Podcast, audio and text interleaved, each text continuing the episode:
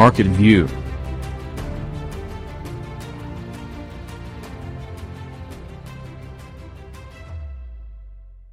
Once a life for a baby. All I know, no one will come. She's got to... Και με απόλυτη συνέπεια ε, σε αυτό που σας είχα υποσχεθεί, ότι θα έχουμε μια πολύ ενδιαφέρουσα συζήτηση ε, για τα κρυπτονομίσματα, για τα bitcoins και πώς αυτά μπορούν να ε, έχουν χρήση στην επιχειρηματικότητα και στις μικρομεσαίες επιχειρήσεις. Ε, θέλω να καλωσορίσω στο, στο ραδιόφωνο του Αμάγκη, τον Γιάννη Ασλάνη, ο οποίος ε, ξεκίνησε με σπουδές στην ηλεκτρολογία, μετά απέκτησε πέντε διπλώματα έβρεση τεχνίας στις τεχνολογίες κατανάλωσης ενέργειας, ζει μεταξύ Ελλάδας και Λονδίνου, είναι business analyst και strategist, έχει πέντε διπλώματα ευρεσιτεχνίας και πολλά πολλά πράγματα έτσι high tech. Θέλω να σου πω καλησπέρα, Γιάννη. Καλησπέρα Θεμί, ευχαριστώ πάρα πολύ για τη φιλοξενία, καλησπέρα στους ακροατές μας. Σου έκανα καλή εισαγωγή, τα έχω πει σωστά? Βεβαίως, βεβαίως. Ευχαριστώ πάρα πολύ. Και θα φροντίσω να ανταποδώσω με την ποιότητα τη συζήτηση που θα ακολουθήσει. Θέλω να μας διαφωτίσεις. Τι είναι τα κρυπτονομίσματα? Πολύ ωραία. Είναι... Ξεκινάμε από τα βασικά, γιατί όλο ακούμε, ακούμε, ακούμε, αλλά δεν ξέρουμε. Σωστά. Ξεκινάμε λοιπόν με το πρώτο, το οποίο είναι ένα, μια τεχνολογία και μια εφαρμογή, η οποία έχουν λάθος marketing. Είσαι expert στο marketing, mm-hmm. οπότε καταλαβαίνεις το brand name και ο τρόπος με τον οποίο προσδιορίζεται, ιδίως στα ελληνικά, η λέξη κρυπτονόμισμα, φέρνεις το κρυφό. Ενώ ουσιαστικά το πρώτο μέρος της λέξης είναι κρυπτογράφηση. Mm-hmm. Η κρυπτογράφηση συνδυάζεται με την ασφάλεια, οπότε δεν είναι κάποιο κρυφό νόμισμα.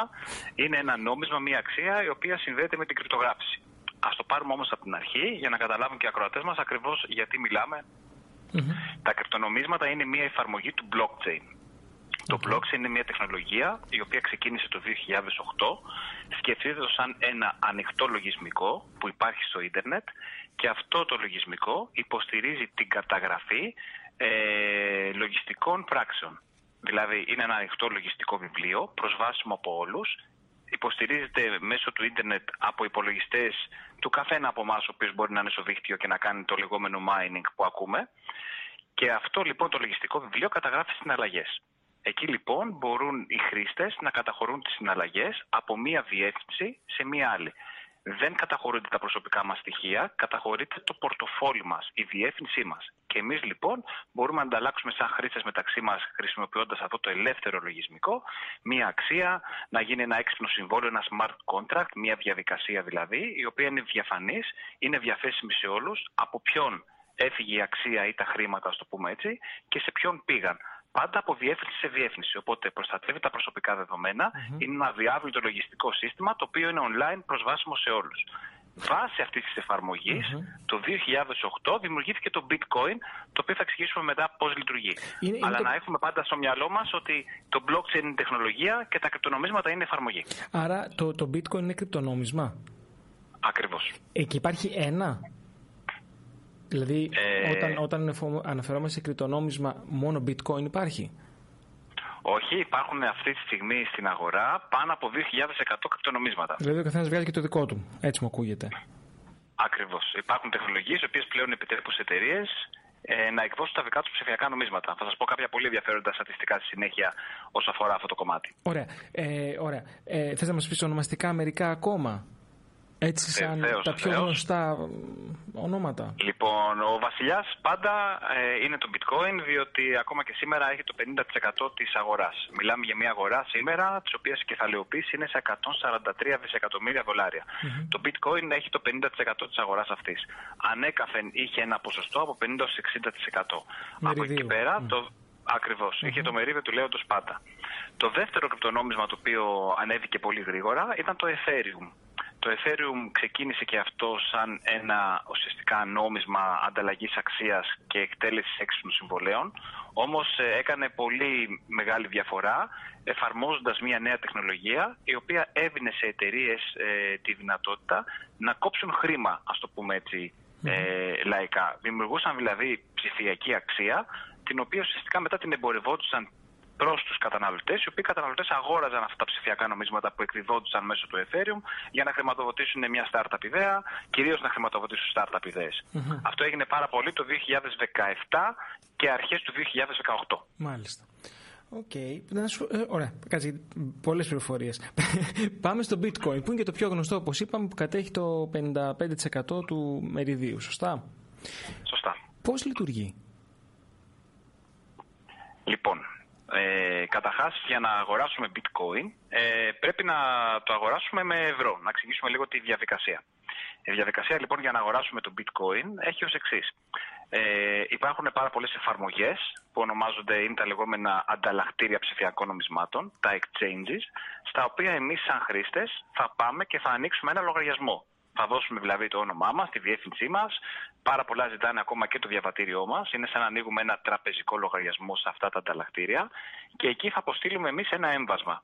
Ή θα συνδέσουμε την πιστωτική μας κάρτα. Αξίας. Μες, ε, η αξία η οποία μπορούμε να αγοράσουμε είναι απεριόριστη πρακτικά. Δηλαδή δεν υπάρχουν όρια στο πόσο μπορείς να αγοράσεις. Τώρα, το αν σε μια χώρα υπάρχουν capital controls όπως είναι η Ελλάδα, είναι άλλη υπόθεση. Αλλά σε χώρες που δεν υπάρχουν capital controls, δεν υπάρχουν και όρια στην ποσότητα των ψηφιακών νομισμάτων που θα επιλέξει κάποιος να αγοράσει. Δηλαδή, μπορώ να δώσω εκατό ευρώ μπορώ ή δεν φτάνουν?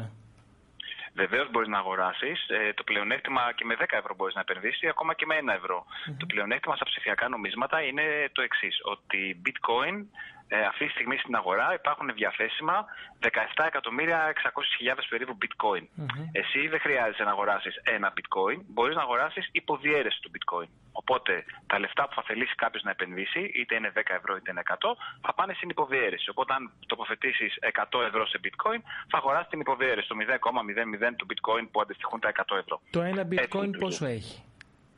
Το ένα bitcoin αυτή τη στιγμή είναι σα...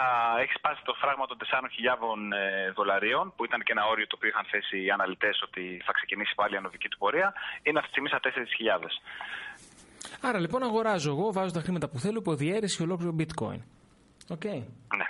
Ωραία. Uh-huh. Και ουσιαστικά περιμένω να ανέβει για να πουλήσω μετά. Δηλαδή επενδυτικό προϊόν είναι? Αυτό λοιπόν είναι μια μεγάλη κουβέντα. Ε, έχει λειτουργήσει έτσι ως σήμερα. Περισσότεροι τα είδαν σαν επενδυτικά προϊόντα, σαν μετοχές να το πούμε έτσι. Γιάννη, θα βγάλουμε λεφτά? Να πάμε να αγοράσουμε bitcoin άμα είναι, μόλις κλείσουμε. Εμείς λοιπόν να πούμε εδώ στους ακροατές δεν δίνουμε επενδυτικές συμβουλές, λέμε απλά τις προσωπικές μας απόψεις και okay. από εκεί πέρα ο καθένας σας βγάλει τα συμπεράσματά του. ε, θα σας πω λοιπόν ότι το δύο χιλιάδες οκτώ όταν ξεκίναγε όλη αυτή η ιστορία, mm-hmm. ε, να πούμε λίγο την ιστορία του bitcoin πώς ξεκίνησε.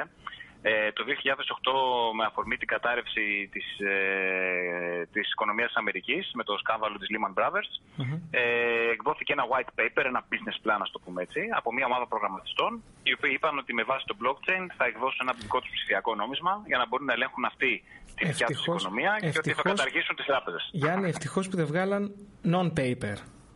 Θα είχαμε πρόβλημα. Ευτυχώς, ευτυχώς, ήταν white. Ευτυχώς. Οπότε θα καταργήσουν λοιπόν τις τράπεζες. Έτσι ξεκίνησε αυτό. Okay. Το bitcoin να πούμε αρχικά ότι περισσότερο ήταν σαν credit για, για video games και για online gaming όπως ξεκίνησε. Αμονάδες δηλαδή, ε? Ακριβώς, ακριβώς. Και κανείς όταν πρώτο ξεκίνησε ουσιαστικά το bitcoin δεν είχε υπόψη του ότι θα εξελιχθεί πραγματικά σε ένα στο digital χρυσό. Γιατί είναι πραγματικά ο digital χρυσός, όπως είναι ο χρυσός με σχέση με τα χρήματα, έτσι το bitcoin σε σχέση με τα κρυπτονομίσματα. Είναι ο χρυσός των ψηφιακών νομισμάτων. Κανείς λοιπόν δεν μπορούσε να διανοηθεί ότι το bitcoin θα έφτανε στην τιμή που έφτασε ε, μόλις πριν ένα χρόνο. Και υπήρχαν πάρα πολλοί οι οποίοι αγοράζανε πράγματα με το bitcoin γιατί μπορείς να το ξοδέψεις. Υπάρχουν e-shops τα οποία δέχονται πληρωμής σε bitcoin, mm-hmm. μπορείς να το εξαργυρώσεις σε ευρώ και να αγοράσεις. Υπήρχαν λοιπόν άτομα τα οποία όταν αγοράζανε το δύο χιλιάδες δεκαπέντε, δεκατέσσερα δεκαπέντε αγοράζανε με τα bitcoin τους κάρτες γραφικών ή ε, υπήρξε το συγκεκριμένο παράδειγμα ότι κάποιος είχε παραγγείλει πίτσες με bitcoin. Ε, ουσιαστικά πληρώσανε με δεκάδες, εκατοντάδες χιλιάδες ευρώ τα προϊόντα αυτά γιατί μπορούσαν να διανοηθούν την αξία που θα έφτανε το, το bitcoin. Ναι, φαντάστηκα. Όταν τα δίνουν, βέβαια. Να σας ρωτήσω τώρα, επειδή πολλά βλέπουμε και πολλά συμβαίνουν, μπας και είναι καμιά φούσκα? Ε, εδώ μπορούμε να, αν μελετήσουμε λίγο τις ειδήσεις και βασικά είναι και εμπειρία μου μένα από το δύο χιλιάδες οκτώ. Εγώ τα παρακολουθούσα από το δύο χιλιάδες οκτώ. Όπου είναι η βασική σου δουλειά, ότι... έτσι. Ακριβώς. Είναι ένα από τα business unit της εταιρείας μου και ασχολούμαι κατά κύριο λόγο με τα ψηφιακά νομίσματα και την εφαρμογή του blockchain όσον αφορά και τα νομίσματα σαν, σαν προϊόντα αξίας, αλλά και σαν εφαρμογή της τεχνολογίας στο business. Το δύο χιλιάδες οκτώ λοιπόν και εγώ παρακολουθούσα και δεν μπορούσα να βρω μια πηγή να με ενημερώσει αξιόπιστα. Διάβαζα και εγώ συνέχεια ότι ήταν μια φούσκα. Και έτσι δεν είχα μπει. Μπήκα το δύο χιλιάδες δεκαεπτά που πλέον αποφάσισα να παραμερίσω τα δημοσιεύματα που με φοβίζανε και να κάτσω να ασχοληθώ. Τι ήταν, ε... τι ήταν το έναυσμα? Το έναυσμα ήταν ότι όταν είχα πάρει tip να αγοράσω το bitcoin ήταν στα τρία ευρώ.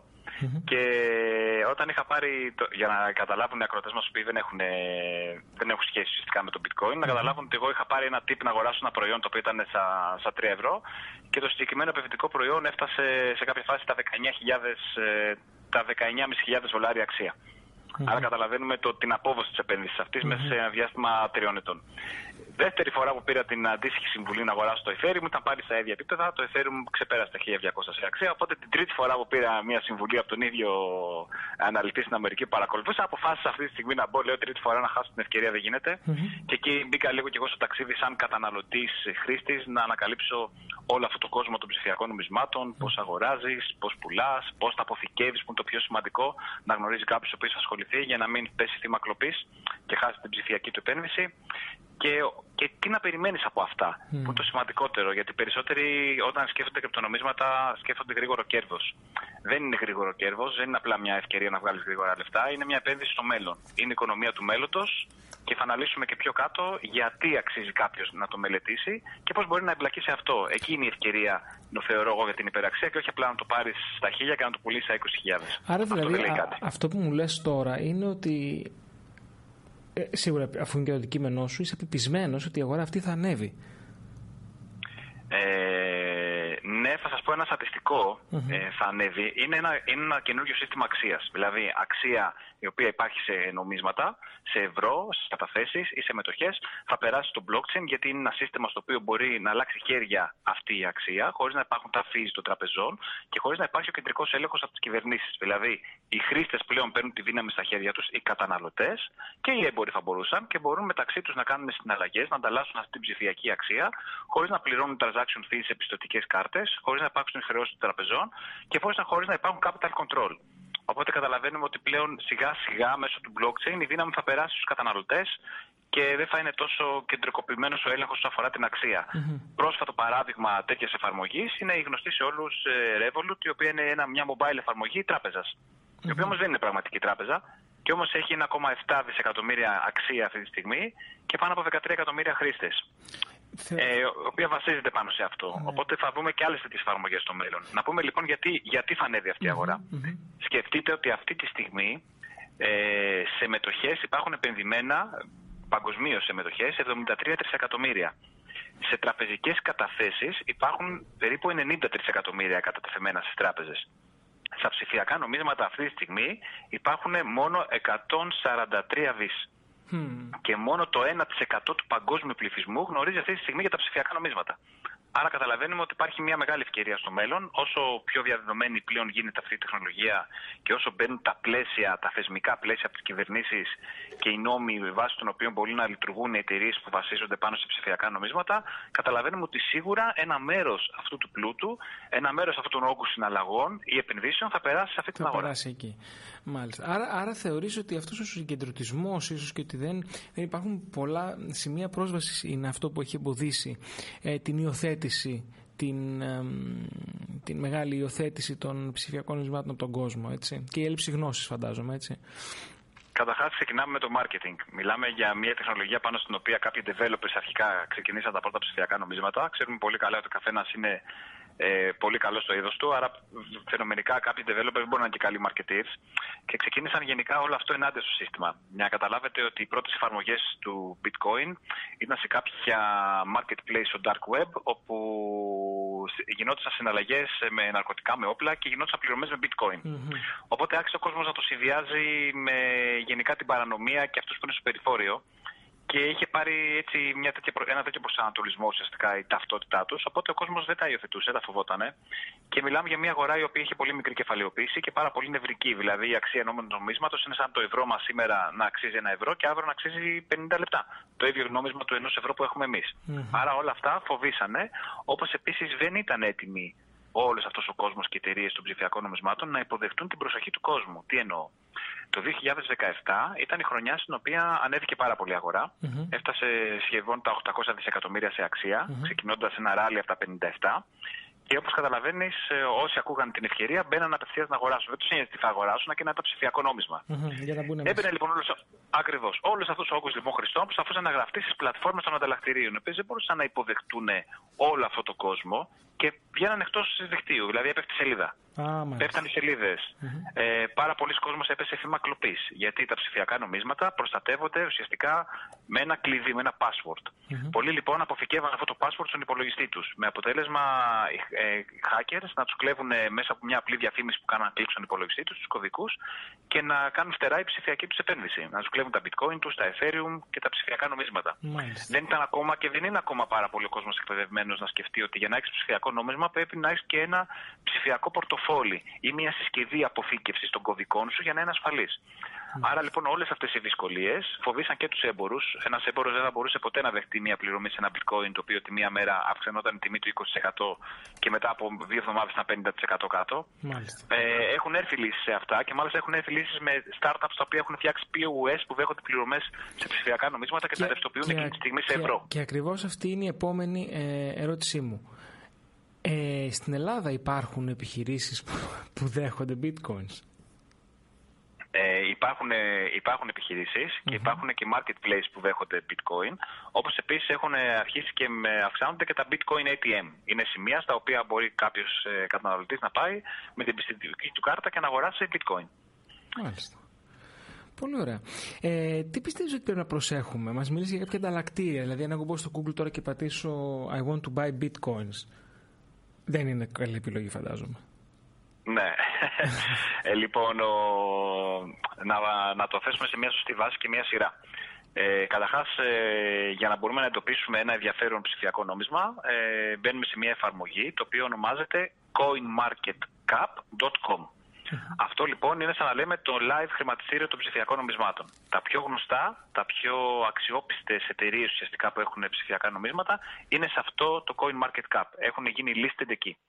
Οπότε από εκεί μπορούμε να δούμε τη σελίδα του κάθε ψηφιακού νομίσματος, την κεφαλαιοποίησή του, την πορεία του μέσα στα χρόνια, την αξία του και μπορούμε να δούμε και σε ποια ανταλλακτήρα μπορούμε να γραφτούμε για να τα αγοράσουμε. Άρα λοιπόν ξεκινάμε πάντα από το κόιν μάρκετ κάπ, εκεί βλέπουμε το ψηφιακό νόμισμα που θέλουμε να αγοράσουμε, τα ανταλλακτήρια που είναι διαθέσιμο το συγκεκριμένο και πάμε και γραφτόμαστε σαν χρήστες σε γνωστά ανταλλακτήρια τα οποία θα δούμε από το κόιν μάρκετ κάπ και πάλι ότι έχουν κάποιος σεβαστό τζίρο. Mm-hmm. Δεν είναι απλά ένα startup που στήθηκε στο πόδι και θα εξαφανιστεί με τα λεφτά μας. Mm-hmm. Δεν θα στείλουμε τα data μας και τα στοιχεία μας σε μια εταιρεία που δεν την ξέρουμε για να αγοράσουμε ένα ψηφιακό νόμισμα. Θα είμαστε προσεκτικοί, θα αγοράσουμε γνωστά Ε, νομίσματα τα οποία θέλουμε να τοποθετήσουμε τα χρήματά μας και έτσι μόνο θα προχωρήσουμε. Δεν θα πάμε να αγοράσουμε κάτι το οποίο μας είπε κάποιος που ξέρουμε ή ακούσαμε μόνο στο YouTube. Ανα... Θέλει λίγο προσοχή. Αναφέρθηκες σε αυτό που είπες, ψηφιακό πορτοφόλι. Τι είναι αυτό? Τα ψηφιακά πορτοφόλια uh-huh. ε, είναι ουσιαστικά συσκευές ε, μέσα στις οποίες ε, με χρήση κρυπτογράφησης. Συσκευή σαν το κινητό, ας πούμε. Είναι μια συσκευή σαν να σκεφτούμε σαν ένα γιου ες μπι στικ. Okay. Είναι δύο εταιρείες αυτή τη στιγμή οι πιο γνωστές που διαθέτουν τέτοιες λύσεις. Είναι λοιπόν σε ένα γιου ες μπι στικ, το οποίο εμείς αποθηκεύουμε τους κωδικούς πρόσβασης στα ψηφιακά μας νομίσματα. Δηλαδή αποθηκεύουμε εκεί τους κωδικούς πρόσβασης. Τα ψηφιακά νομίσματα είναι πάντα άειλα, είναι πάντα στο διαδίκτυο, είναι πάντα στο blockchain. Mm-hmm. Απλά εμείς κάνουμε, εξασφαλίζουμε ότι θα έχουμε τους κωδικούς μας σε κρυπτογραφημένη συσκευή, ώστε μόνο εμείς να παίρνουμε τις αποφάσεις που θα μεταφερθεί ο ψηφιακός μας πλούτος. Mm-hmm. Τι πρέπει να προσέχουμε? Πέρα από, τα, από τις συσκευές αυτές, πρέπει πάντα να έχουμε υπόψη μας το εξής, ότι τα ψηφιακά νομίσματα έχουν εκδοθεί ουσιαστικά πάνω στο blockchain. Τι είναι τα ψηφιακά νομίσματα? Είναι ουσιαστικά το δικαίωμά μας, η, η πρόσβασή μας να χρησιμοποιήσουμε την τεχνολογία της εταιρείας της οποίας το ψηφιακό νόμισμα αγοράσαμε. Να σου πω το εξής που έχει πάρα πολύ ενδιαφέρον. Το δύο χιλιάδες δεκαεπτά και από το δύο χιλιάδες δεκαέξι βασικά ε, χρησιμοποιήθηκε πάρα πολύ το Ethereum και η τεχνολογία του να εκδίδω το δικό μου ψηφιακό νόμισμα από εταιρείες οι οποίες θέλουν να συγκεντρώσουν κεφάλαια. Θα μου δώσεις ένα λεπτό για να σου πω κάποια πολύ ενδιαφέροντα στατιστικά που θέλω να ακούσουν οι ακροατές μας. Για πες μας. Λοιπόν... Μας έχεις πει πολύ ωραία πράγματα μέχρι στιγμής και από ό,τι μου στέλνουν εδώ τα μηνύματα ακούνε με πολύ προσοχή και μας τα λες και ωραία.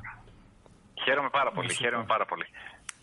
Λοιπόν, ε, το δύο χιλιάδες δεκαπέντε ε, υπήρξαν τρεις εταιρείες οι οποίες ε, κάναν το λεγόμενο initial coin offering. Δηλαδή, εκδώσαν ένα ψηφιακό νόμισμα και είπαν στο κοινό «Εμείς σκοπεύουμε να υλοποιήσουμε το project μας, χρηματοδοτήστε μας». Και εμείς τα χρήματα που μας δίνετε θα, θα τα ανταλλάξουμε με το δικό μας ψηφιακό νόμισμα. Mm-hmm. Το οποίο τι θα αντιστοιχεί στα κέρδη του λογισμικού το οποίο θα δημιουργήσουμε. Mm-hmm. Δηλαδή το ψηφιακό νόμισμα που αγοράζουμε συνδέεται ή με τα κέρδη της εταιρείας ή με πρόσβαση στην τεχνολογία που θα δημιουργήσει. Okay. Άρα δεν είναι μετοχή, δεν είναι μόνο επενδυτικό προϊόν, αγοράζουμε τεχνολογία. Στην οποία θα πρέπει να προσέξουμε ότι αυτή η τεχνολογία όντως θα θέλει να τη χρησιμοποιήσει πολλοί κόσμος. Οπότε εκεί θα πάρει αξία το νόμισμα που έχουμε εμείς, γιατί θα θέλουν οι άλλοι χρήστες να τα αγοράσουν από εμάς για να αποκτήσουν πρόσβαση. Αυτό είναι επί της ουσίας η μεγάλη διαφορά. Να σου πω λοιπόν, Θεέ μου, ότι το δύο χιλιάδες δεκαπέντε τρεις εταιρείες συγκέντρωσαν έξι εκατομμύρια. Oh. Το δύο χιλιάδες δεκαέξι έγιναν είκοσι εννιά αυτές οι εταιρείες και ενενήντα τα εκατομμύρια που συγκεντρώθηκαν με το initial coin offering. Σε όλες τις εταιρείες. δύο χιλιάδες... Ακριβώς. Mm-hmm. Το δύο χιλιάδες δεκαεπτά ήταν οκτακόσιες εβδομήντα πέντε εταιρείες, οι οποίες σηκώσαν έξι κόμμα δύο δισεκατομμύρια. Πήγαν μέσα σε δύο χρόνια αυτές τις τρεις εταιρείες σε οκτακόσιες εβδομήντα πέντε και από τα έξι εκατομμύρια σε έξι κόμμα δύο δις. Και το δύο χιλιάδες δεκαοκτώ που ξεκίνησε ουσιαστικά και η πτώση όλης της αγοράς, και θα εξηγήσουμε σε λίγο γιατί έγινε αυτή η πτώση, χίλια διακόσιες πενήντα οκτώ εταιρείες συγκέντρωσαν κεφάλαια αξίας επτά κόμμα οκτώ δισεκατομμυρίων. Μιλάμε Έχω για τεράστια δει... ανάπτυξη, έτσι. Τεράστια ανάπτυξη. Έχω δει εταιρεία να συγκεντρώνει επτά εκατομμύρια σε επτά λεπτά. Μάλιστα. Αυτό είναι το, το φάσμα του blockchain. Για να καταλάβουμε ότι είναι μια νέα δίωδος κυκλοφορίας της αξίας, οπότε είναι και μια νέα ευκαιρία ε, να δούμε τι μπορούμε να κάνουμε μέσα σε όλο αυτό το πράγμα. Μάλιστα. Ε, πώς εμπλέκονται όλα αυτά με την επιχειρηματικότητα? Γιατί μέχρι στιγμής σαν ε, ε, επενδύσεις ακούγονται, μας εξήγησες που μας τοποθετήθηκες πάνω σε αυτό, πώς να το βλέπουμε, αλλά πώς έμπρακτα μπορεί να συσχετιστεί με την επιχειρηματικότητα το ψηφιακό νόμισμα? Πάρα πολύ ωραία ερώτηση και αυτό είναι και το μέλλον, θεωρώ. Αυτή είναι η ερώτηση κλειδί που θα πρέπει ο καθένας ο οποίος θα θέλει σήμερα να ασχοληθεί με τα ψηφιακά νομίσματα και να τα γνωρίσει, να δει πώς θα εμπλακούν με την επιχειρηματικότητα. Πάμε λοιπόν να δούμε. Έχουμε το blockchain. Το blockchain λοιπόν είναι, όπως είπαμε, ένα ανοιχτό λογισμικό προσβάσιμο σε όλους, το οποίο καταγράφει transactions, καταγράφει συναλλαγές. Πάνω εκεί μπορούμε να βασίσουμε ουσιαστικά διαφανή συστήματα ανταλλαγής αξίας. Τι εννοώ? Θα σας μιλήσω με, παρα, με παραδείγματα, έμπρακτα παραδείγματα, ε, κατά τα οποία εταιρείες πραγματικά εφάρμοσαν το blockchain στο business τους και κάνουν τη διαφορά. Mm-hmm. Και μάλιστα έχουν και ψηφιακά νομίσματα που πάνε καλά. Mm-hmm. Ας πάρουμε για παράδειγμα τον αθλητισμό. Mm-hmm. Ε, υπήρξε συγκεκριμένη εταιρεία η οποία συγκέντρωσε αρχικά κεφάλαια ύψους είκοσι ένα εκατομμυρίων και υλοποίησε μια πλατφόρμα μέσω της οποίας μπορούν τα αθλητικά σωματεία και ιδίως οι νέοι αθλητές που είναι σε αρχικό στάδιο στην καριέρα τους να μπορέσουν να χρηματοδοτηθούν Ε, από το κοινό τους, από τους φιλάθλους, από τους οπαδούς τους. Πήγαμε δηλαδή σε ένα απευθείας μοντέλο crowdfunding μέσω του blockchain, κατά το οποίο ένας αθλητής μπορεί να ενισχύσει ουσιαστικά τα πρώτα στάδια της καριέρας του χωρίς να υποχρεωθεί να υπογράψει με κάποιους κακούς όρους, με κάποιους μάνατζερ, ιδίως στο ποδόσφαιρο είναι πολύ γνωστό αυτό, που τους εκμεταλλεύονται τους ποδοσφαιριστές, να, να, πάρει, να συγκεντρώσει χρήματα για την καριέρα τους σε νέο επίπεδο και να δώσει στους φιλάθλους ψηφιακό νόμισμα και με το συμβόλαιο που θα υπογράψει μετέπειτα σαν επαγγελματίας να μοιραστεί μαζί τους τα κέρδη. Mm-hmm. Αυτό είναι μια πρώτη εφαρμογή του crowdfunding. Υπάρχει δυνατότητα σε εταιρείες να ψηφιοποιήσουν μέσω του Ethereum μερίδια του τζίρου τους ή μερίδια των μελλοντικών τους κερδών και να ζητήσουν από τους πελάτες τους να επενδύσουν στο δικό τους ψηφιακό νόμισμα, να ενισχύσουν την επιχείρηση και να είναι μέτοχοι σαν κέρδη. Όχι στην εταιρεία, σαν κέρδη. Υπάρχει και αυτή η δυνατότητα.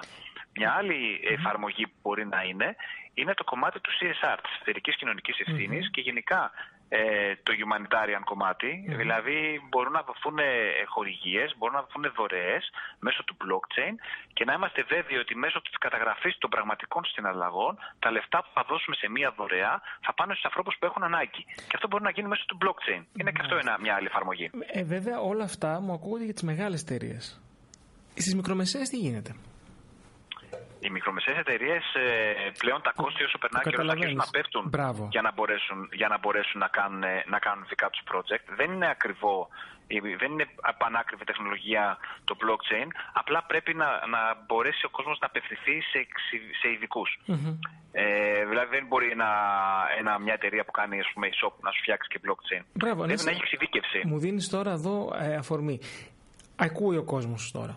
Μπορεί να ενδιαφερθεί, να ψάξει, να δει. Εγώ το βλέπω ότι σαν πρώτη προσέγγιση θα το δουν πιο πολύ επενδυτικά, όχι τόσο επιχειρηματικά όσο η διάσταση που μας αναφέρεις τώρα. Το κάνει κάποιος μόνος του ή πρέπει να απευθυνθεί σε κάποια εταιρεία, σε τη δική σου, σε κάποιον σύμβουλο? Δεν ξέρω αν υπάρχει κάτι τέτοιο. Ε, εμείς το κάνουμε αυτό, συμβουλεύουμε mm-hmm. ε, και μπορεί να απευθυνθεί σε μια εταιρεία η οποία υλοποιεί λογισμικό, τεχνολογία με βάση το blockchain. Όπως εσείς. Υπάρχουν δηλαδή software houses οι οποίοι βασίζονται πάνω στο blockchain και μπορούν να σου κάνουν custom εξειδικευμένες λύσεις πάνω στην ανάγκη της επιχείρησης. Κατάλαβα. Να σε ρωτήσω, Γιάννη, τι δεν μας λένε για τα κρυπτονομίσματα? Λοιπόν, τι δεν έχει υποθεί. Λοιπόν, είναι πολύ ωραία ερώτηση αυτή. Ε, αυτό δεν μπορείς να πεις, του... διαβασμένος έχω έρθει. Πάρα πολύ, πάρα πολύ.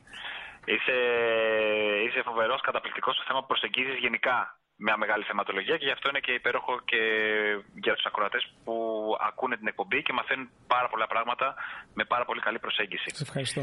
Λοιπόν, τι δεν μας λένε? Δεν μας λένε το εξής. Ε, δεν μας λένε γιατί έπεσε η αγορά.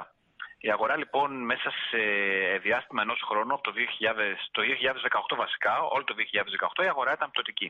Και κάποιοι θεωρήσαν ότι τα ψηφιακά νομίσματα ήταν μια φούσκα η οποία ξεφούσκωσε και όλοι χάσαν τα λεφτά τους. Η αλήθεια είναι ότι είναι μια αγορά η οποία ε, στις αρχές του δύο χιλιάδες δεκαοκτώ είχε δώσει μέχρι τότε πραγματικές υπεραποδόσεις σε αυτούς τους ε, ρομαντικούς, τους γενναίους που είχαν ασχοληθεί τα προηγούμενα χρόνια και ήταν μέσα. Οπότε αυτοί οι άνθρωποι ε, φυσικά ρευστοποίησαν τα κέρδη τους. Οπότε ήταν λογικό να πέσει. Αυτό είναι το πρώτο. Το δεύτερο είναι ότι εν τέλει τα κρυπτονομίσματα ενώ ξεκίνησαν ε, υποτίθεται ενάντια στο σύστημα, ε, να σας πω ότι θα είναι μέρος του συστήματος. Δηλαδή, οι κυβερνήσεις πλέον, ακόμα και η Ευρωπαϊκή Ένωση ε, και οι κυβερνήσεις και στην Αμερική θέτουν την, ε, τα νομοθετικά πλαίσια μέσω των οποίων πλέον θα μπορούν και μεγάλες εταιρείες και οργανισμοί ε, να χρησιμοποιήσουν τα δικά τους ψηφιακά νομίσματα. Γιατί χρειάζεται ένα regulation, δεν γίνεται. Ακριβώς. Επίσης, κάτι πολύ σημαντικό ήταν ότι στις αρχές του δύο χιλιάδες δεκαοκτώ ξεκίνησε να πληρώνουν τους επενδυτές, ενώ μέχρι τότε κάποιος επενδυτής πληρωνόταν μόνο από την άνοδο της τιμής, οπότε λογικά όλη, όλη η αγορά ανέβαινε.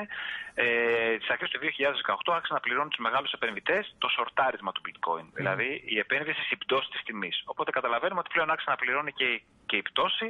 Και τελευταίο, για να κλείσω λίγο αυτό το κομμάτι, είναι ότι μέσα στο δύο χιλιάδες δεκαεπτά και μέχρι τις αρχές του δύο χιλιάδες δεκαοκτώ πάρα πολλοί Κινέζοι, εκατομμυριούχοι, χρησιμοποίησαν το bitcoin για να βγάλουν μαζικά τα κεφάλαιά τους από την Κίνα, γιατί ξέρουν πολύ καλά ότι έχουν περιορισμούς. Ακριβώς.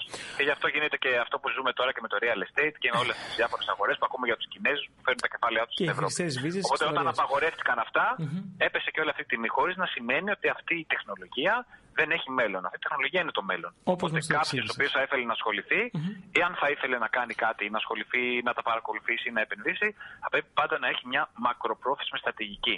Δηλαδή να περιμένει να δει μέσα στα επόμενα δύο με τρία χρόνια πώς θα εξελιχθεί όλο αυτό και πώς θα γίνει μέρος της ζωής μας. Μάλιστα. Λοιπόν, πολύ ωραία διάσταση μας έδωσες. Πού μπορούμε να σε βρούμε, Γιάννη? Ε, μπορείτε να με βρείτε στο, στο LinkedIn καταρχάς, mm-hmm. με το όνομά μου, Τζον Ασλάνης, και μπορείτε να με βρείτε και στο site της εταιρείας μας που είναι two s pro group dot com. two s pro group dot com. Τέλεια. Γιάννη, σε ευχαριστώ πάρα πολύ για την παρουσία σου σήμερα εδώ. Μας είπες πολύ ωραία πράγματα και σίγουρα μας έδωσες food for thought, τροφή για σκέψη.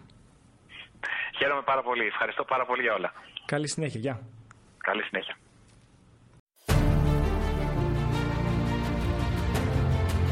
Market View.